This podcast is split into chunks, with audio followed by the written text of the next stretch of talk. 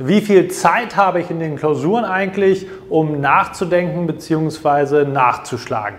Das ist eine Frage, die sich viele Prüflinge immer wieder stellen. Heute versuchen wir mal gemeinsam anhand von zwei verschiedenen Beispielen eine Antwort zu entwickeln, die dir in jeder Situation weiterhelfen wird in den Examensklausuren. Viel Spaß und viele Erkenntnisse mit dem heutigen Video.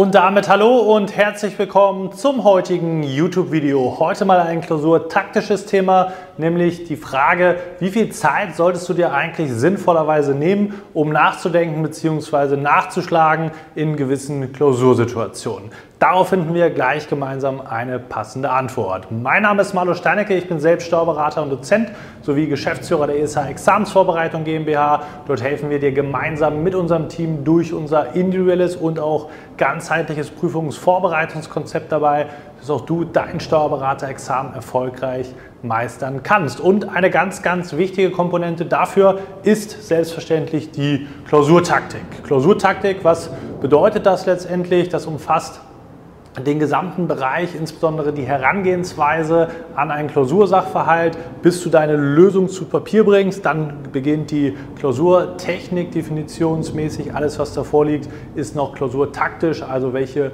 Überlegungen sinnvollerweise solltest du anstellen, welche Notizen sollst du machen und so weiter. Heute eben, wie gesagt, eine ganz spezifische klausurtaktische Frage. Wie viel Zeit habe ich zum Nachdenken? Natürlich gibt es darauf keine pauschale Minutenantwort, aber eine viel, viel hilfreichere. Und zwar müssen wir uns immer wieder die Frage stellen in den Klausursituationen, wie entscheidungserheblich ist die Frage, auf die ich gerade eine Antwort suche, für die Punkteausbeute für den weiteren Klausurverlauf. Wie entscheidungserheblich ist die aktuelle Frage? Das will ich dir anhand von zwei Fällen, zwei Beispielen einmal erläutern.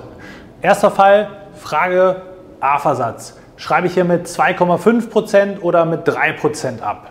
Wenn du dir diese Frage stellst, dann ist das etwas, was natürlich so in etwa über einen halben Punkt in der Klausur ausmachen wird. Das heißt, rein vom Output am Ende punktetechnisch nicht so viel. Und wichtiger zweiter Punkt neben der direkten Auswirkung ist insbesondere die Frage, wie viel liegt denn dahinter an Punkten, die von dieser Frage abhängig sind. Und das meinte ich eben mit Entscheidungserheblichkeit. Das versuche ich dir mal anhand des Beispiels hier zu erläutern.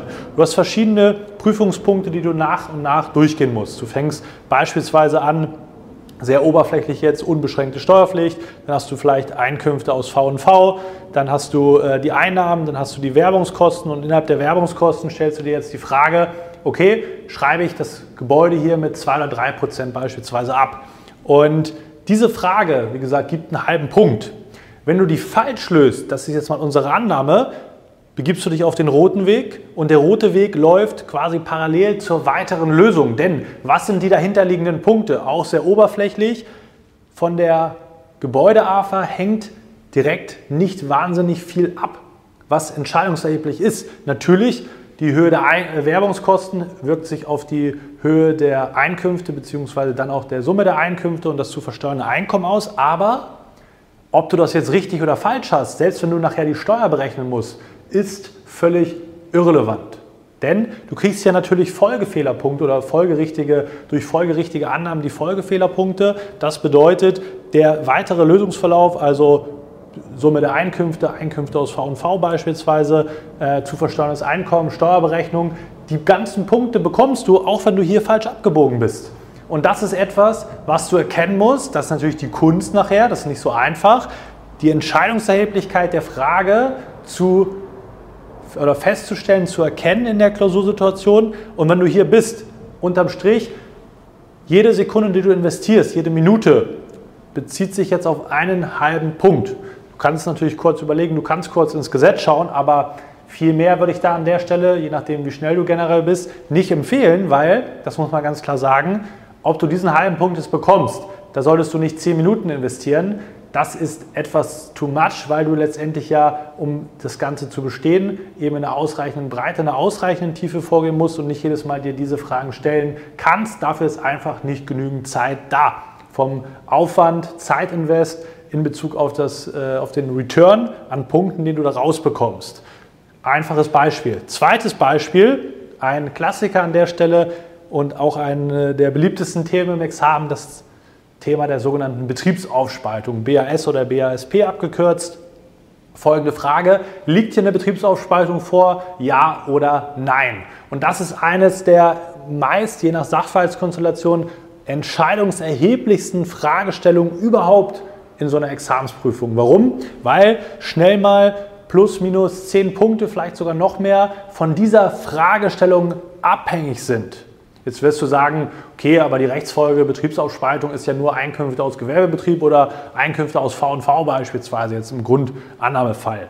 Ja, direkt von der Frage her, losgelöst von der Würdigung, dass du dafür vielleicht auch noch Punkte bekommst, ähm, je nachdem, ob du sie dann machst oder nicht. Die Entscheidung oder die, der entscheidende Case dahinter ist vielmehr, was für Punkte dahinter liegen, die du jetzt nicht holst, wenn du die Betriebsaufspaltung nicht erkennst.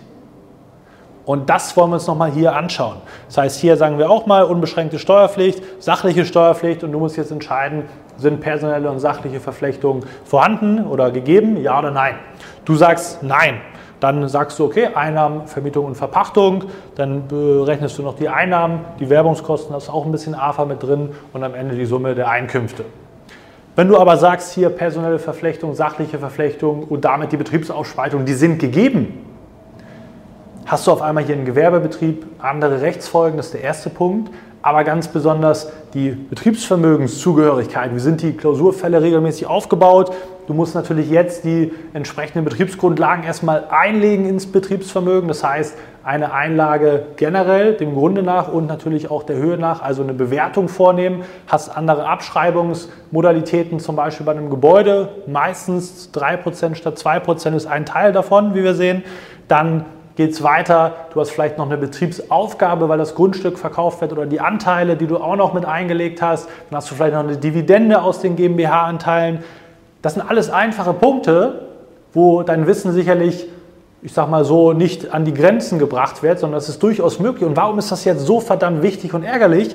Du nimmst zu diesen ganzen Punkten Umqualifizierung, Dividende, Einlage der GmbH-Beteiligung, AFA-Problematik beim Gebäude, etc größtenteils gar nicht Stellung, Betriebsaufgabe hier hinten vielleicht noch, wenn irgendwas verkauft wird, weil du letztendlich gar nicht zu der Würdigung kommst. Dein Weg verläuft in eine komplett konträre Richtung und dementsprechend schlimm oder von den Auswirkungen gravierend ist das Ganze dann für dich. Und dementsprechend sehen wir von dieser Abzweigung hier hängt mindestens 10 Punkte, roundabout kann mehr sein, kann ein Tick weniger sein, ab von Punkten, die du schwarz-weiß holst oder nicht holst oder die Chance hast, sie zu holen, beziehungsweise im Vorwege schon verbaust, weil dein Lösungsweg in eine komplett andere Richtung geht, ohne dass du mehr Wissen hast. Und deswegen ist das eine Abzweigung, eine Frage in der Klausur, die sowas von entscheidungserheblich ist, wo du um die Frage zu beantworten, dir definitiv auch mal zehn Minuten Zeit lassen kannst, zum Beispiel, um eine Antwort darauf zu bekommen,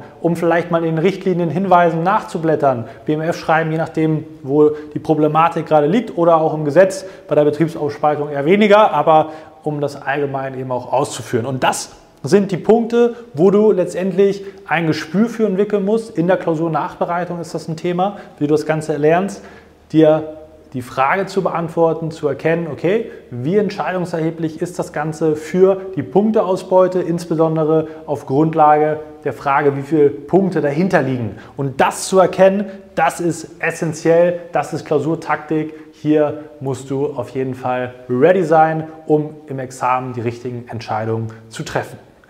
Ich hoffe, der Input hat dir gefallen. Wenn du mehr davon haben willst und sagst, das brauche ich in meiner Vorbereitung auch, dann bist du wie immer herzlich eingeladen, dich mal auf ein kostenloses Beratungsgespräch bei uns bei der ESH zu melden. Da gehen wir ganz besonders auf solche Themen natürlich auch ein.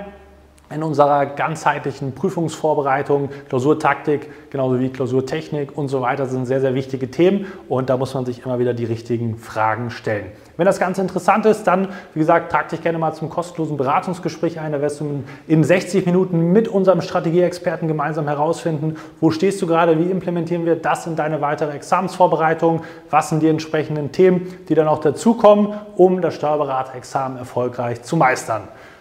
Wenn dir das Video gefallen hat, gib dem Video gerne einen Daumen nach oben. Wir sehen uns dann hoffentlich auch im kommenden Video wieder. Vielen Dank, dass du bis zum Ende mit dabei gewesen bist. Bis dahin, dein Malo.